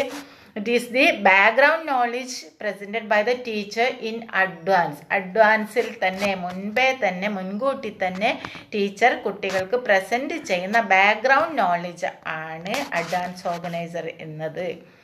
These are introductory statements. ഇത് ഇൻട്രൊഡക്ടറി സ്റ്റേറ്റ്മെൻറ്റ്സ് ആണ്, introduced in the beginning of a lesson. ഒരു പാഠത്തിൻ്റെ മുൻപിൽ ചെയ്യുന്ന ഇൻട്രൊഡക്ടറി സ്റ്റേറ്റ്മെൻറ്റ്സ് ആണ് advance organisers. These act as mental scaffolding. ഇതൊക്കെ നമ്മൾ കഴിഞ്ഞ ക്ലാസ്സിൽ പറഞ്ഞതാണ്. You will find it easier to connect new information with what you already know about the subject. ഇതാണ് ഇതിൻ്റെ ബെനിഫിറ്റ്. അതായത് നിങ്ങൾക്ക് എന്താക്കാൻ പറ്റും? പുതിയ ഇൻഫർമേഷനെ കണക്റ്റ് ചെയ്യാൻ പറ്റും. ഓൾറെഡി എക്സിസ്റ്റ് ചെയ്യുന്ന നിങ്ങൾക്ക് അറിയാവുന്ന നോളജുമായിട്ട്. ഇനി ടൈപ്സ് ഓഫ് അഡ്വാൻസ് ഓർഗനൈസേഴ്സ് എന്താണെന്ന് നോക്കുക. ഇതും 4 എണ്ണമാണ്, ഓർമ്മിക്കുക. ഫസ്റ്റ് വൺ എക്സ്പോസിറ്ററി ഓർഗനൈസർ, അതായത് വിശദീകരണ സംഘാടനം എന്നാണ് ഇതിൻ്റെ മീനിങ്. എക്സ്പോസ് ചെയ്യുക എന്ന് പറഞ്ഞാൽ ഡിസ്ക്രൈബ് ചെയ്യുക. പാഠ്യവസ്തു പരിചിതമല്ലെങ്കിലാണിത് ഉപയോഗിക്കുന്നത്. അതായത് ഫെമിലിയർ അല്ലാത്ത ഒരു സബ്ജക്റ്റാണ് നമ്മൾക്ക് പഠിപ്പിച്ചു കൊടുക്കണ്ടെങ്കിൽ, പറഞ്ഞു കൊടുക്കണ്ടെങ്കിൽ എന്ത് ചെയ്യും, ജനറൽ ഐഡിയാസിൽ നിന്ന് തുടങ്ങി നമ്മൾ പഠിപ്പിച്ചു കൊടുക്കും. അതായത് ഡിഫറെൻറ്റ് ടൈപ്സ് ഓഫ് ഫോഴ്സിനെ പറ്റി പഠിപ്പിക്കാനുള്ളതെങ്കിൽ ഫോഴ്സ് എന്താണെന്ന് കുട്ടിക്കറിയാം, അപ്പോൾ ഫോഴ്സിൽ നിന്ന് തുടങ്ങുന്നു. അല്ലെങ്കിൽ എന്താണ്, ഇന്ത്യയിലെ വിവിധ സംസ്ഥാനങ്ങളെക്കുറിച്ചാണ് പഠിപ്പിക്കേണ്ടതെങ്കിൽ ഡിഫറെൻ്റ് ആയിട്ടുള്ള സംസ്ഥാനങ്ങളെക്കുറിച്ച് പറയാതെ, സ്റ്റേറ്റ്സിനെ കുറിച്ച് പറയാതെ എന്ത് പറയുന്നു, ഇന്ത്യ എന്ന കോൺസെപ്റ്റ് കുട്ടിക്കറിയാലോ, അതിൽ നിന്ന് തുടങ്ങുന്നു. ഇതെന്തിനാ ചെയ്യുന്നേ? It is for strengthening cognitive structure. ഇതിൻ്റെ ബെനിഫിറ്റ് അതാണ്, സ്ട്രെങ്തനിങ് കോഗ്നിറ്റീവ് സ്ട്രക്ചർ. വൈജ്ഞാനിക ഘടന എന്ത് ചെയ്യുന്നു, സ്ട്രെങ്തൻ ആവുന്നു. പിന്നെന്താണ്, ബാക്ക്ഗ്രൗണ്ട് നോളജ് ആയിട്ടിത് വർക്ക് ചെയ്യുന്നു. ഇങ്ങനത്തെ ബാക്ക്ഗ്രൗണ്ട് നോളജിലൂടെ റിസപ്ഷൻ എന്താവുന്നു, മീനിങ് ഫുൾ ആയിട്ട് തീരുകയും ഇഫക്റ്റീവ് റിറ്റൻഷൻ നടക്കുന്നു. അതായത് പഠനം ഈസി ആയിട്ട് നടക്കുകയും അതേപോലെ തന്നെ കണക്ട് ചെയ്ത് പഠിക്കുമ്പോൾ എന്താവുന്നു, റിറ്റൻഷനും അവിടെ തന്നെ മെമ്മറിയിൽ സ്റ്റോർ ചെയ്യലും എളുപ്പമാകുന്നു. ഇനി രണ്ടാമത്തെ ടൈപ്പ് ഓർഗനൈസർ എന്ന് പറഞ്ഞാൽ, second type is narrative. Narration എന്ന് പറയുന്നത് നമ്മൾ എന്താ നറേറ്റ് ചെയ്യുക, സ്റ്റോറിയൊക്കെയാണ് നറേറ്റ് ചെയ്യുക അല്ലേ. Presents the new information in the form of a story or that is the action or process of narrating a story എന്ന് നമുക്ക് ഇതിനെ ക്രൊണോളജിക്കൽ ഓർഡർ ആയിരിക്കും അല്ലേ. ഒരു ക്രൊണോളജിക്കൽ ഓർഡറിൽ കഥ പോലെ പറഞ്ഞു വരുന്ന രീതിക്കാണ് എന്ത് പറയുന്നത്, നറേറ്റീവ് ഓർഗനൈസർ എന്ന് പറയുന്നത്. Narration is the act of telling a story usually in some kind of chronological order. കൃത്യമായി ഓർഡറോടുകൂടി പറയുന്ന ഒരു രീതിയാണ്, ഒരു സ്റ്റോറി ടെല്ലിങ് പോലെ പറയുന്ന രീതിയാണ്, കാര്യങ്ങൾ അവതരിപ്പിക്കുന്ന രീതിയാണ് പറയുന്നത് നറേറ്റീവ് ഓർഗനൈസർ. വേറൊന്നുള്ളത് കമ്പാരറ്റീവ് ഓർഗനൈസറാണ്, താരതമ്യ സംഘാടനം എന്ന് പറയുന്നു. സിമിലർ ഐഡിയാസ് എന്ത് ചെയ്യുന്നു, connects. Similar ideas or concepts എന്ത് ചെയ്യുന്നു, are presented before presenting the new concepts. പുതിയ കോൺസെപ്റ്റ്സ് പ്രസൻറ്റ് ചെയ്യുന്നതിന് മുന്നേ എന്ത് ചെയ്യുന്നു, സിമിലർ ആയിട്ടുള്ള ഐഡിയാസ് പ്രസൻറ്റ് ചെയ്യുകയാണ് ചെയ്യുന്നത്. ഉദാഹരണത്തിന് ഒരു മലയാളം ക്ലാസ് ആണെന്ന് വിചാരിക്കുക. അതിൽ തിരക്കഥ എന്ന ആശയം പഠിപ്പിക്കണമെങ്കിൽ കുട്ടിക്ക് തിരക്കഥ എഴുതാൻ അറിയില്ലെങ്കിൽ കുട്ടിക്ക് എന്താ പറയുക, സിനിമയെ പരിചയമുണ്ട്. അപ്പോൾ സിനിമ എന്നൊരു ആശയത്തെ എന്ത് ചെയ്യുന്നു, അപ്പോൾ താരതമ്യം ചെയ്തിട്ട് എഴുതാവുന്നതാണ്. മറ്റൊന്ന്, നമ്മൾ മലയാളം ക്ലാസ്സിൽ തന്നെ അറബി മലയാളം എന്നൊരു സാധനം പഠിപ്പിക്കുക. അവിടുത്തെ അതിലെ പ്രാസമായ കമ്പി കഴുത്ത് നിങ്ങൾക്ക് അറിയാമെങ്കിൽ ഓർമ്മിക്കുക അല്ലെങ്കിൽ മനസ്സിലാക്കുക. ഇതിനെക്കുറിച്ച് പഠിപ്പിക്കുമ്പോൾ കമ്പി എന്താ, കഴുത്ത് എന്താണെന്ന് ചോദിച്ചാൽ നമുക്ക് വേറൊരു അർത്ഥമാണ് കിട്ടുക അല്ലേ. നമ്മുടെ വീട്ടിലുള്ള കമ്പി നമ്മളെ കഴുത്തൊക്കെ ആയിരിക്കും ഓർമ്മിക്കുക. പക്ഷേ ഇതെന്താന്ന് കുട്ടിക്ക് ഓർമ്മയിൽ നിൽക്കണമെങ്കിൽ എന്താണ്, മലയാളത്തിൽ കുട്ടി പഠിച്ച ആദ്യപ്രാസം, അനുപ്രാസം, അന്ത്യപ്രാസം എന്നൊക്കെ പറയില്ലേ, ഇതൊക്കെ ആയിട്ട് കണക്റ്റ് ചെയ്ത് പഠിപ്പിക്കുന്നു. അതായത് കമ്പയർ ചെയ്ത് പഠിപ്പിക്കുന്നത് കമ്പാരറ്റീവ് ഓർഗനൈസർ എന്ന് പറയാം. മൂന്നാമത്തതാണ് ഈ പ്രധാനമായും പിന്നെ എല്ലാ ബുക്കിലും നമുക്ക് കാണാവുന്ന എക്സ്പോസിറ്ററിയും കമ്പാരറ്റീവാണ്. അപ്പോൾ അത് എന്തായാലും നിങ്ങൾ എഴുതണം. പിന്നെ അടുത്തതും നറേറ്റീവായിട്ട് എഴുതിക്കോളാം. പിന്നെ നാലാമത്തതായിട്ട് അല്ലേ നമുക്ക് പറയാവുന്നത് സ്കിമ്മിങ് ആണ്. സ്കിം ചെയ്യുക എന്ന് പറഞ്ഞാൽ തെന്നിപ്പോകുന്നത്. റീഡിങ് 2 ടൈപ്പാണെന്ന് നിങ്ങൾക്കറിയോ, സ്കിമ്മിങ്ങും സ്കാനിങ്ങും. സ്കാനിങ് നമ്മൾ അരിച്ചു പേർക്ക് ഡീറ്റെയിൽസ് ഒക്കെ പഠിക്കും. സ്കിമ്മിങ്ങിൽ നമ്മൾ ഒരു ഓവർവ്യൂ നടത്തും അല്ലേ, ഒന്നായിട്ട് അങ്ങനെ പറഞ്ഞു പോകും.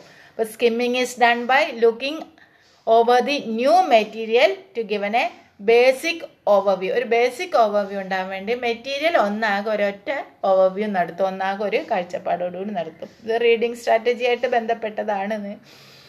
അതായത് മുകളിൽ മാത്രം സ്പർശിച്ചു പോകും, ഒന്നാകെ പറയില്ല ഡീറ്റെയിൽഡ് ആയിട്ട് ഇതാണ് ഇതിലെ കഥ അല്ലെ, ഇതിൽ ഈ ചാപ്റ്ററിൽ ഇതാണ് പറയുന്നതെന്ന് പറയുന്നു.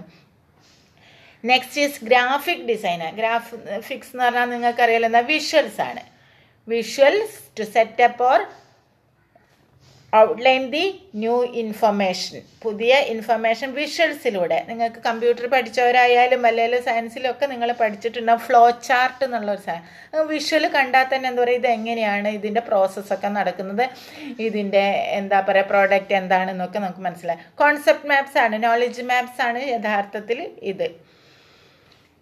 ഇനി നിങ്ങൾക്ക് പരീക്ഷയ്ക്ക് ചോദിക്കാവുന്ന question subsumer, subsumed and subsumption, ഈ മൂന്നിൽ ഏതെങ്കിലും ചോദിക്കാവുന്നതാണ്. സബ്സ്യൂമർ എന്ന് പറഞ്ഞാൽ അക്കോർഡിംഗ് ടു ഒസ്ബൽ എന്താണ്, meaningful verbal learning is the acquisition of ideas that are linked to other ideas. അതായത് പുതിയ നോളജ് അല്ലെങ്കിൽ ഐഡിയാസ് മറ്റ് നമുക്ക് അറിയുള്ള നോളജുമായി കൂട്ടി വെക്കുന്നതിനെയാണ് ഉൾപ്പെടുത്തുന്നതിനെയാണ് എന്ത് മീനിങ്ഫുൾ വെർബൽ ലേണിങ്ങിൽ നടക്കുന്നത്. ഇതെങ്ങനെയാണ് നടക്കുന്നത്? It takes place by the interaction between the new concept and the already existing concept. പുതിയ കോൺസെപ്റ്റും എക്സിസ്റ്റിംഗ് കോൺസെപ്റ്റുമായി അല്ലെങ്കിൽ എക്സിസ്റ്റിംഗ് കോൺസെപ്റ്റുമായി പുതിയ കോൺസെപ്റ്റിനെ ഇൻട്രാക്റ്റ് ചെയ്യിപ്പിക്കുന്ന ബന്ധിപ്പിക്കുന്ന പ്രക്രിയയാണ് ഇതിലൂടെയാണ് ഇത് നടക്കുന്നത്. Already learned concept is subsumer. മാറിപ്പോവരുത്, ഓൾറെഡി ലേൺഡ് എക്സിസ്റ്റിംഗ് നോളജിന് പറയുന്ന പേരാണ് സബ്സ്യൂമർ. സബ്സ്യൂംഡ് എന്ന ടു ബി സബ്സ്യൂംഡ് എന്ന് ഓർമ്മിക്കുക കേട്ടോ. New concept is subsumed. മാറിപ്പോവാറുണ്ട് കുട്ടികൾക്ക് പരീക്ഷ എഴുതുമ്പോൾ, അതുകൊണ്ട് ശ്രദ്ധിക്കുക. ന്യൂ കോൺസെപ്റ്റ് ഈസ് സബ്സ്യൂംഡ്, എന്താണോ സബ്സ്യൂം ചെയ്യാനുള്ളത് already learned concept is subsumer. Subsumption is the process of linking subsumed to the subsumer. Subsumption എന്ന് പറഞ്ഞാൽ അപ്പം എന്താണ്? സബ്സ്യൂമറെ സബ്സ്യൂംഡുമായി ബന്ധപ്പെടുത്തുന്ന പ്രക്രിയയ്ക്ക് പറയുന്ന പേരാണ് ഉൾപ്പെടുത്തൽ. ഇനി മറ്റൊന്ന് ചിലപ്പോൾ പരീക്ഷയ്ക്ക് ചോദിക്കാവുന്ന questions principles of meaningful verbal learning എന്നാണ്. മീനിങ്ഫുൾ വെർബൽ ലേണിങ്ങിലുള്ള പ്രിൻസിപ്പിൾസ് പ്രധാനമായും 4 പ്രിൻസിപ്പിൾസാണ്. സൂപ്പർ ഓർഡിനേറ്റ് ലേണിംഗ്, പിന്നെന്താ കോമ്പിനേഷണൽ ലേണിംഗ്. ഇത് രണ്ടും നമ്മൾ ഓൾറെഡി പഠിച്ചു കഴിഞ്ഞു, ഇനി മിസ് റിപ്പീറ്റ് ചെയ്യുന്നില്ല. വേറെ നമ്മൾ പഠിക്കാത്ത 2 കൂടെ ഉണ്ട്. Progressive differentiation, മലയാളമൊക്കെ അപാരമാണ്, പഠിച്ചോളുക. ക്രമാനുഗത വിശ്ലേഷണം അല്ലെങ്കിൽ പുരോഗമനാത്മക വൈവിധ്യവൽക്കരണം, ഈ 2 പേരും കാണുന്നുണ്ട്. അപ്പം എക്സാമിന് എന്താണ് വരിക എന്നറിയില്ല കേട്ടോ, മലയാളത്തിലാണ് എക്സാമെങ്കിൽ. ഒന്നാമത്തെ നോക്കാം നമുക്ക്, 2ാമത്തതും കൂടെ പറയാം. പേര് ഇൻ്റഗ്രേറ്റീവ് റീകൺസിലേഷൻ, ഉദ്ഗ്രഥനാത്മക രഞ്ജിപ്പ് എന്നാണ് അർത്ഥം. മിസ് അതൊന്നുകൂടെ പറഞ്ഞുതരാം. 1ാമത്തത് എന്താണ്? പ്രോഗ്രസീവ് ഡിഫറൻഷിയേഷൻ, അതായത് ക്രമാനുഗതമായ പൊതുവായ ആശയങ്ങൾ ആദ്യം പറയുന്നു, അവയിൽ നിന്ന് ക്രമാനുഗതമായി എന്തിലേക്ക് എത്തുന്നു? വിശദാംശങ്ങളിലേക്ക് എത്തുന്നു. ഇംഗ്ലീഷിലാണ് നിങ്ങൾ എഴുതുന്നതെങ്കിൽ it means that the most general ideas of the discipline are presented first, followed by a gradual increase in details and specificity. Detailed ആയിട്ട് പിന്നീട് പറയുന്നു, അത് സ്പെസിഫിക് ആയിട്ട് പറയുന്നു. അർത്ഥപൂർണമായ പഠനം നടക്കണമെങ്കിൽ പഠിതാവ് എന്ത് ചെയ്യണം? വിവരങ്ങളൊക്കെ എന്ത് ചെയ്യണം? ബോധന വസ്തുവിനെ, പഠിക്കാൻ ഉദ്ദേശിക്കുന്ന വസ്തുവിനെ സംബന്ധിച്ച പൊതുവായ ആശയങ്ങൾ ആദ്യം അവതരിപ്പിക്കണം, എന്നിട്ട് സ്പെസിഫിക് ആയിട്ടുള്ള കാര്യങ്ങളിലേക്ക് എത്തുന്നതാണ് പ്രോഗ്രസീവ് എന്ന വാക്കാണ്. പ്രോഗ്രസീവ് ക്രമാനുഗതമായി, ഡിഫറൻഷിയേഷൻ വിശ്ലേഷണം അല്ലെങ്കിൽ വൈവിധ്യമായിട്ട്, ക്രമാനുഗതമായി വിവിധ തരത്തിലുള്ള കാര്യങ്ങൾ കൂട്ടിച്ചേർത്തുന്നു. ഇനി വേറൊന്ന് ഇൻ്റഗ്രേറ്റീവ് റീകൺസിലിയേഷൻ എന്നാണ്. ഇൻ്റഗ്രേഷൻ എന്ന് പറഞ്ഞാൽ ഉദ്ഗ്രഥനം, നാഷണൽ ഇൻ്റഗ്രേഷൻ എന്നൊക്കെ നിങ്ങൾ കേട്ടിട്ടുണ്ടാവുമല്ലോ. അത് റീകൺസിലേഷൻ എന്ന് പറഞ്ഞാൽ സംയുക്തമായി, അതായത് രഞ്ജിപ്പ് എന്നാണ് അർത്ഥം, ഒരുമിച്ച് ചേർക്കുന്നു. ഇൻ്റഗ്രേറ്റ് ആസ് ദി ഹോൾ എന്നാണ്. അതായത് വൈജ്ഞാനിക ഘടനയിലെ കോഗ്നിറ്റീവ് സ്ട്രക്ചറിലെ മുൻ ആശയങ്ങളുമായി പുതിയ ആശയങ്ങൾ എങ്ങനെ ബന്ധപ്പെട്ടിരിക്കുന്നുവെന്ന് അധ്യാപകൻ ബോധ്യപ്പെടുത്തുന്നു. ഉദാഹരണത്തിന് പഠിതാവ് എന്ത് പഠിച്ചു? അഡിഷൻ പഠിച്ചു. മാത്തമാറ്റിക്സ് ഒരു എക്സാമ്പിളാണ്. അഡിഷൻ പഠിച്ചു കഴിഞ്ഞിട്ട് എന്ത് പഠിക്കുന്നു? അഡിഷൻ എന്താ മലയാളം? സങ്കലനം പഠിച്ചു.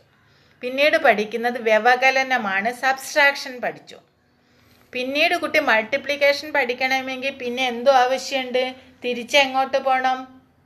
മൾട്ടിപ്ലൈ ചെയ്യാൻ അത് അഡീഷനിലേക്ക് വരണം. ഇനി ഡിവിഷനാണ് കുട്ടി പഠിക്കുന്നതെങ്കിൽ തിരിച്ചെങ്ങോട്ട് വരണം? സബ്സ്ട്രാക്ഷനിലേക്ക് വരണം.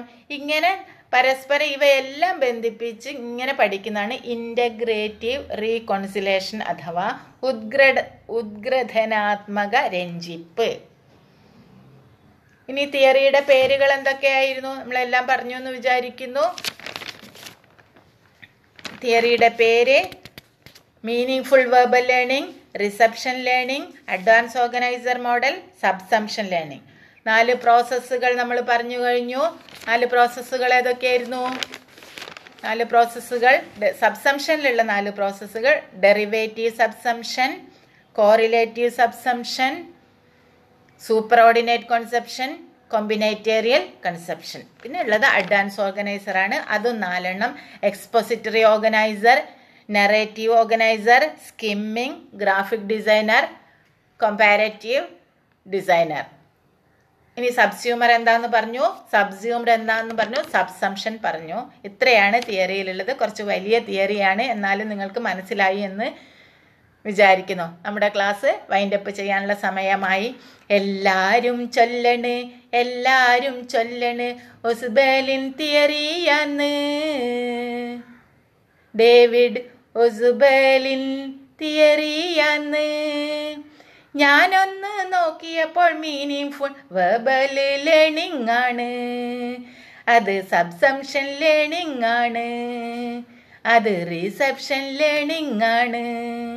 ടീച്ചറും ചൊല്ലണ്, കുട്ടിയോളും ചൊല്ലണ് അഡ്വാൻസ് ഓർഗനൈസർന്ന്, അയ്യ അഡ്വാൻസ്, അയ്യ അഡ്വാൻസ് ഓർഗനൈസർന്ന്. എല്ലാവർക്കും ക്ലാസ് മനസ്സിലായി എന്ന് കരുതുന്നു. നിങ്ങൾക്ക് ക്ലാസ് ഇഷ്ടമായെങ്കിൽ ലൈക്ക് ചെയ്യുക, സബ്സ്ക്രൈബ് ചെയ്യുക. നിങ്ങളുടെ വിലയേറിയ അഭിപ്രായങ്ങളും നിർദ്ദേശങ്ങളും കമൻറ്റ് ബോക്സിൽ ഇടുക. Thank you. Have a nice day.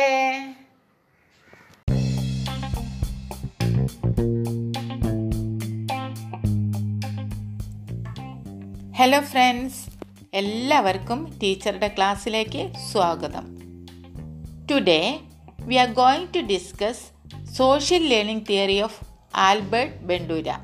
ഇന്ന് നമ്മൾ ഡിസ്കസ് ചെയ്യുന്നത് ആൽബർട്ട് ബന്ദൂരയുടെ സോഷ്യൽ ലേണിംഗ് തിയറി അഥവാ സാമൂഹിക പഠന സിദ്ധാന്തമാണ്. നമുക്കിത് പാട്ടിലാക്കി പഠിക്കാം. 1965 ഇറങ്ങിയ ഓടയിൽ നിന്ന് എന്ന സിനിമയിലെ ഒരു ഗാനത്തിൻ്റെ രീതിയിലാണിത് തയ്യാറാക്കിയിട്ടുള്ളത്. നമുക്ക് നോക്കാം. അമ്മേ അമ്മേ അമ്മേ നമ്മുടെ അമ്പിളി അമ്മാവനെപ്പോൾ വരും, അമ്മിണി തരക കുഞ്ഞിൻ്റെ കൂടെ അത്തഴമുണ്ണാനെപ്പോൾ വരും. ഇതാണ് രീതി.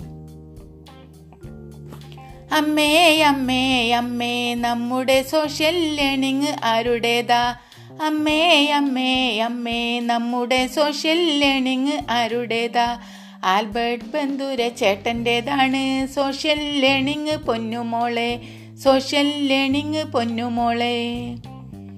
ഒബ്സർവേഷനു പ്രാധാന്യം, ഇമിറ്റേഷനും പ്രാധാന്യം, മോഡലിങ്ങിന് പ്രാധാന്യം, അത് ഓർത്തു പഠിക്കണേ പൊന്നുമോളെ, ഓർത്തു പഠിക്കണേ പൊന്നുമോളെ. അമ്മേ അമ്മേ അമ്മേ നമ്മുടെ സോഷ്യൽ ലേണിംഗ് ആരുടേതാ, ആൽബർട്ട് ബന്ദൂര ചേട്ടൻ്റേതാണ് സോഷ്യൽ ലേണിംഗ് പൊന്നുമോളെ, സോഷ്യൽ ലേണിംഗ് പൊന്നുമോളെ. വിക്കാരിയസ് ലേണിംഗ് എന്നും വിക്കാരിയസ് ലേണിംഗ് എന്നും ഒബ്സർവേഷണൽ ലേണിംഗ് എന്നും ബോബോ പാവ പരീക്ഷണം, അത് ബോബോ പാവ പരീക്ഷണം. വിക്കാരിയസ് ലേണിംഗ് എന്നും ഒബ്സർവേഷണൽ ലേണിംഗ് എന്നും ബോബോ പാവ പരീക്ഷണവും സോഷ്യൽ ലേണിങ്ങിലോർത്തിടണേ, സോഷ്യൽ ലേണിങ്ങിലോർത്തിടണേ. റീഇൻഫോഴ്സ്മെൻറ്റ് 2 ആണ്, റീഇൻഫോഴ്സ്മെൻറ്റ് 2 ആണ്.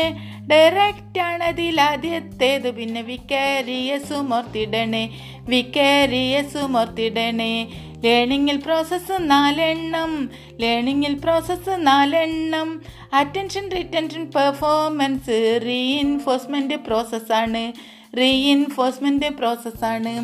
അമ്മേ അമ്മേ അമ്മേ നമ്മുടെ സോഷ്യൽ ലേണിംഗ് ആരുടേതാ, ആൽബർട്ട് ബന്ദൂര ചേട്ടൻ്റേതാണത് സോഷ്യൽ ലേണിംഗ് പൊന്നുമോളെ, സോഷ്യൽ ലേണിംഗ് പൊന്നുമോളെ.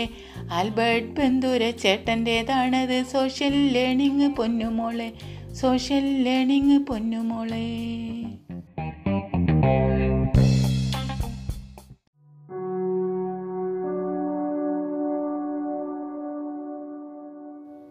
ഹലോ ഫ്രണ്ട്സ്, ഇന്ന് വർക്ക്ഷോപ്പിൻ്റെ ഭാഗമായി നമ്മൾ പ്രാക്ടീസ് ചെയ്യുന്നത് പ്രാണായാമമാണ്. നിങ്ങൾ കഴിഞ്ഞ സെമസ്റ്ററിൽ ഇത് പ്രാക്ടീസ് ചെയ്തതാണ്, കഴിഞ്ഞ ക്ലാസ്സിലൊക്കെ പ്രാക്ടീസ് ചെയ്തതാണ്.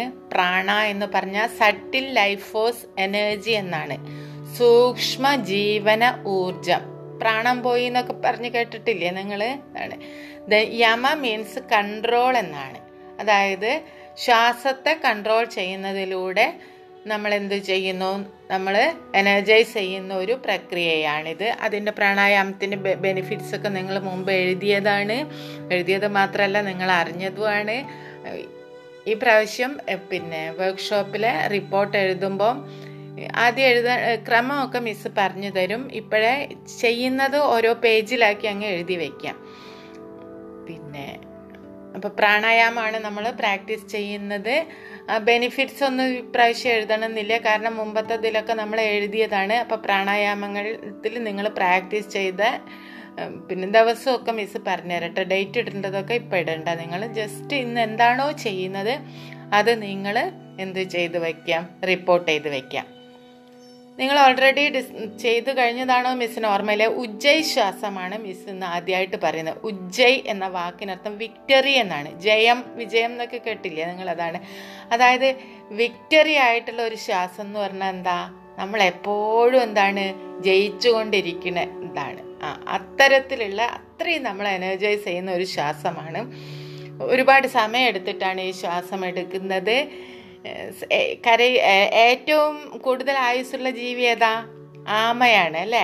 ആമ ഉജ്ജയശ്വാസത്തിലാണ് ബ്രെത്ത് ചെയ്യുന്നത് എന്നാണ് സാധാരണ പറയാറ്. അത്രയും സ്ലോയിലാണ് എടുക്കുക. അതുകൊണ്ട് ഒരുപാട് ജീവിക്കുക. അതുകൊണ്ട് ആമയെപ്പോലെ അത്രയും സ്ലോ ആയി പോകും എന്നല്ല മിസ് ഉദ്ദേശിക്കുന്നത് കേട്ടോ. അപ്പം നമുക്ക് ഉജ്ജയശ്വാസം ഒന്ന് പ്രാക്ടീസ് ചെയ്യാം. അതിനായി നിങ്ങൾക്ക് പത്മാസനത്തിലോ അർദ്ധപത്മാസനത്തിലോ വജ്രാസനത്തിലോ ഇരിക്കാവുന്നതാണ്. ഒന്നുമില്ലെങ്കിൽ അറിയില്ല, വജ്രാസനത്തിലൊക്കെ ഇരുന്ന് എല്ലാ കാര്യങ്ങളും ചെയ്യുന്ന എനർജൈസ് ചെയ്യും കേട്ടോ. കാരണം നട്ടെല്ല് നമ്മൾ അത്ര ഇറക്റ്റായി വെക്കുന്നതിലൂടെ സുഷുമ്നയിലൂടെ നമ്മുടെ എനർജിയാണ് പാസ് ചെയ്യുന്നത് കേട്ടോ. അപ്പം നമ്മൾ ഒന്നുകിൽ വജ്രാസനത്തിലിരിക്കുക, അല്ലെങ്കിൽ പത്മാസനത്തിലിരിക്കുക, അല്ലെങ്കിൽ അർദ്ധപത്മാസനത്തിലിരിക്കുക. ഒന്നും പറ്റുന്നില്ലെങ്കിൽ സുഖാസനത്തിലിരിക്കുക. സുഖാസനം എന്ന് പറഞ്ഞിട്ടുണ്ടെങ്കിൽ ചമ്രം പടിഞ്ഞിരിക്കുക എന്നതാണ്. ഇനി തീരെ അത്രയും പറ്റുന്നില്ലെങ്കിൽ അത് മിസ് പറയൂല, എന്നാൽ നിങ്ങൾക്ക് ചെയറാസനത്തിൽ കസേരയിൽ ഇരിക്കാവുന്നതാണ്. എന്തെങ്കിലും ബാക്ക് പെയിനോ ഡോക്ടേഴ്സ് എന്തെങ്കിലും അങ്ങനെ ചെയ്യരുത് എന്നൊക്കെ പറഞ്ഞിട്ടുണ്ടെങ്കിൽ മാത്രം അത് ചെയ്യാം.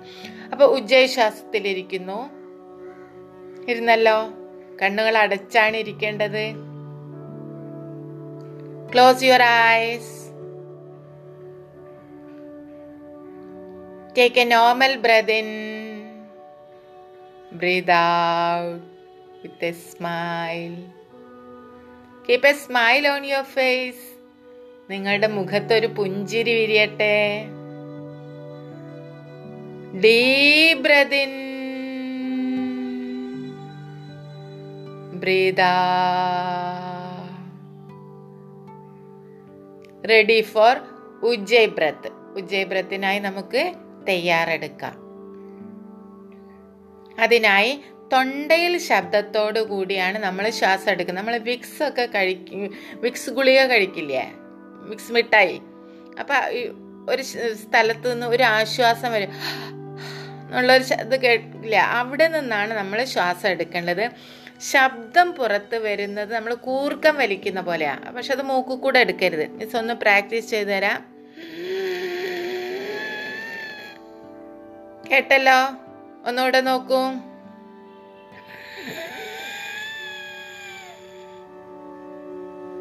നമ്മൾ ചെയ്യേണ്ടത് 4 എണ്ണുന്നത് വരെ ഈ ശ്വാസം എടുക്കുന്നു. നിങ്ങൾ എണ്ണണ്ട, 1 2 3 4 എണ്ണണ്ട, പകരം മനസ്സിലെണ്ണ.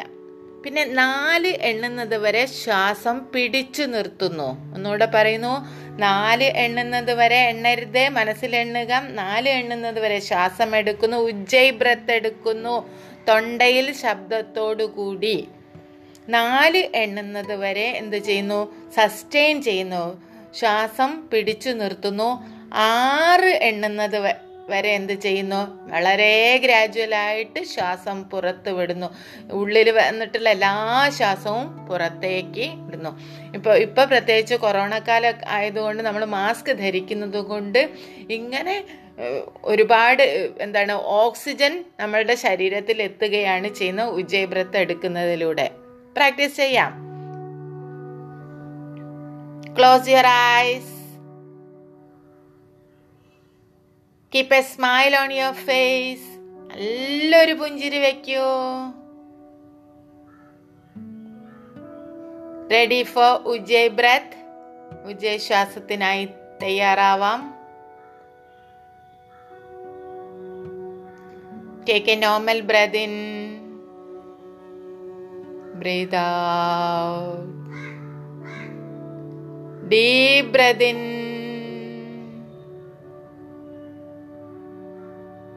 Breathe out. Once more. Deep breath in. Breathe out.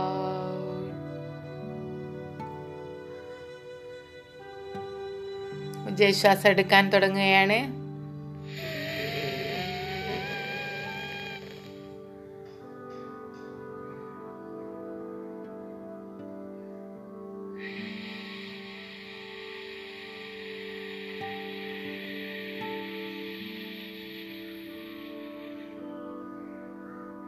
ഇനി നിങ്ങൾ ശ്വാസം എടുത്തോണ്ടിരിക്കുക, മിസ് എണ്ണ കേട്ടോ. റെഡി? 1 2 3 4 1 2 3 4 1 2 3 4 5 6. ശ്വാസം പുറത്തു വിടൂ. Breath in. തൊണ്ടയിൽ ശബ്ദത്തോടു കൂടി ശ്വാസം എടുക്കൂ. 4 എണ്ണുന്നത് വരെ ശ്വാസം പിടിച്ചു നിർത്തൂ. 4 എണ്ണുന്നത് വരെ. 3 4. ശ്വാസം വളരെ സാവധാനത്തിൽ പുറത്തു വിടൂ. 1 6. Continue.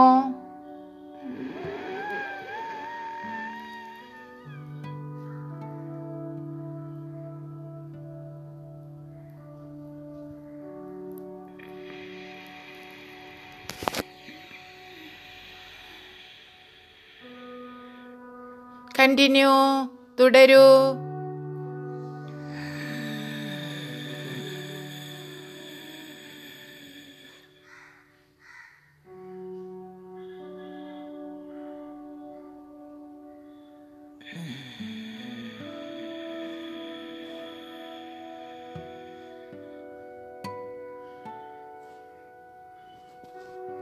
അഞ്ച് തവണ കൂടി ആവർത്തിക്കൂ.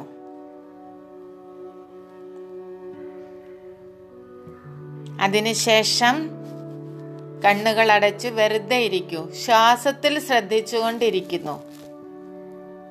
Observe your body. ശരീരം ശ്രദ്ധിക്കൂ.